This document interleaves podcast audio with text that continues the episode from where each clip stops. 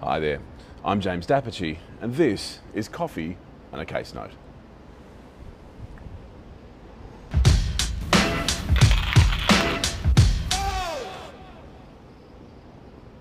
Sorry for the slurping sound, but it was worth it. Uh, team, today we are going to talk about a partnership dispute. We've got a plaintiff who's saying, hey, we were in partnership and so you need to pay me more money. And we've got a defendant who's saying, no, we weren't in partnership and I don't have to pay you anything. Okay, what are we talking about? So, these two parties, our plaintiff and our defendant, are people who engaged in an enterprise that used software to place bets on horses. And the software had some complexity, so let's just dive into it a little bit. Uh, we've got uh, a piece of what I'm going to call loosely, in my inexpert way, sort of source code. You know, the millions of lines of code that are basically the nuts and bolts of how the software operates. Then we've got a phase where you plug in your data. So there's a degree, I'm going to use the word code again, I'll probably misuse it. Um, a degree of code that you need to pin in data about races and horses and these sorts of things. And you've got an element of the software that interacts directly with the retail bookmakers. So it, it, interacts directly with the Bookmaker X website and the Bookmaker Y website. And so using this uh, code, using this software, the enterprise between these two is that we're going to place some bets on some horses and we're going to share between ourselves the winnings, the profits made uh, if we get those bets correct. Now, um, let's just dive into the relationship between our two people in a little bit more depth. Now, one of the parties might be what we might refer to as a little bit more senior. Um, he is the person who uh, designed what we're going to refer to loosely as the source code. Uh, it is held on his servers that he pays a significant amount of money for. And the enterprise is broadly speaking his idea. And what happens is that uh, he, in the phase of the enterprise we're talking about, the enterprise went through a number of phases we can set aside, but the relevant phase for us um, is he asked the help of the plaintiff to say, hey, look, we've got this source code rolling, and I'm going to need your help with this more. Uh, I'm not going to use the word data entry specifically, but I'm going to need you to run through this element of the code here where you're going through data, and then I'm going to need your help working on the bits of the code that relate to interacting with these bookmaker websites. So, can you go and do that, please? And because of the way horse racing works and the way betting of this kind works, is these tasks are actually quite time consuming. So they require a significant commitment of time. And essentially, it's a rolling full time job uh, for about three years while the uh, enterprise between the two lasts. Now, as often happens, or as always happens in partnership disputes, I suppose, the relationship breaks down between the two and um, there are some arguments about what is to happen. But the real short point is that our, uh, what we'll say, senior party, the party that uh, brought this software to the table and gave directions to the plaintiff as to how we were going to run the enterprise, uh, continues uh, on using that software, and the uh, more junior party, if we put it that way, leaves. The more junior party is our plaintiff today.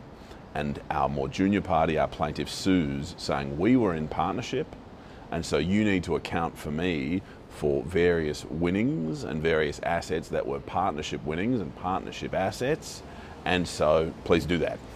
And the defendant says, no, I'm not going to. And so the court is forced to grapple with, okay, well, is there a partnership here in this strict legal definition of a partnership? Uh, and if there is a partnership, uh, well, what are the assets of that partnership to be divided between the partners?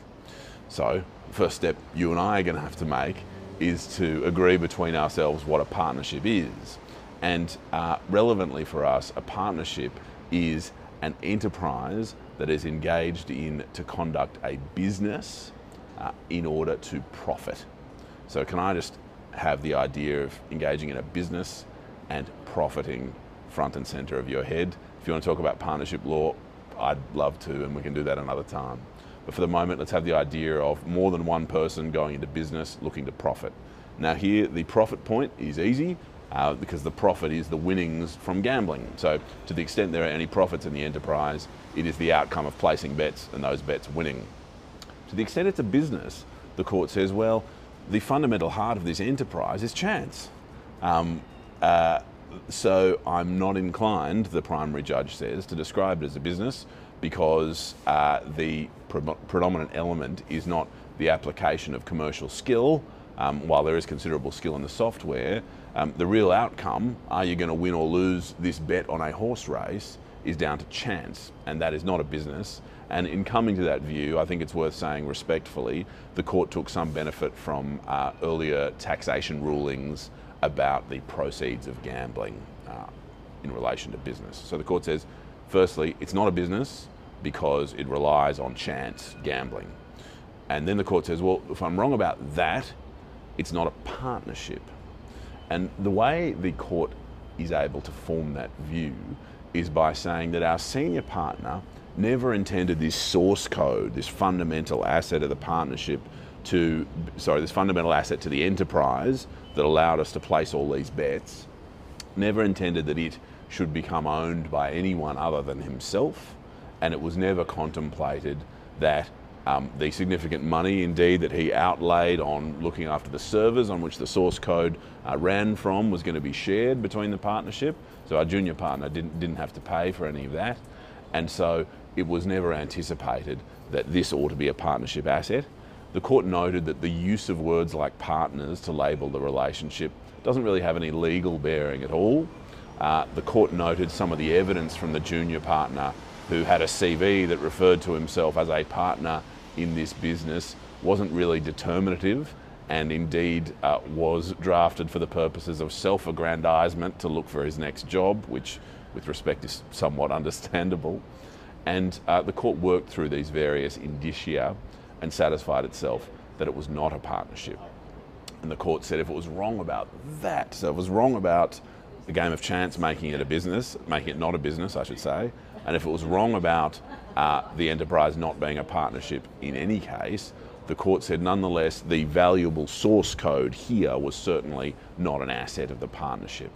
And so our plaintiff, our more junior party who had been looking to argue we're in partnership so I deserve more money, failed in that argument. And our defendant, our more senior party who was looking to say no, we weren't uh, in partnership, succeeded. And costs followed the event, meaning that the victorious defendant um, was able to have the benefit of a costs order as against the uh, losing plaintiff. I hope that discussion about uh, probably misdescribing source code and partnership law and that sort of thing was of value to you, and I look forward to chatting again soon. Cheers.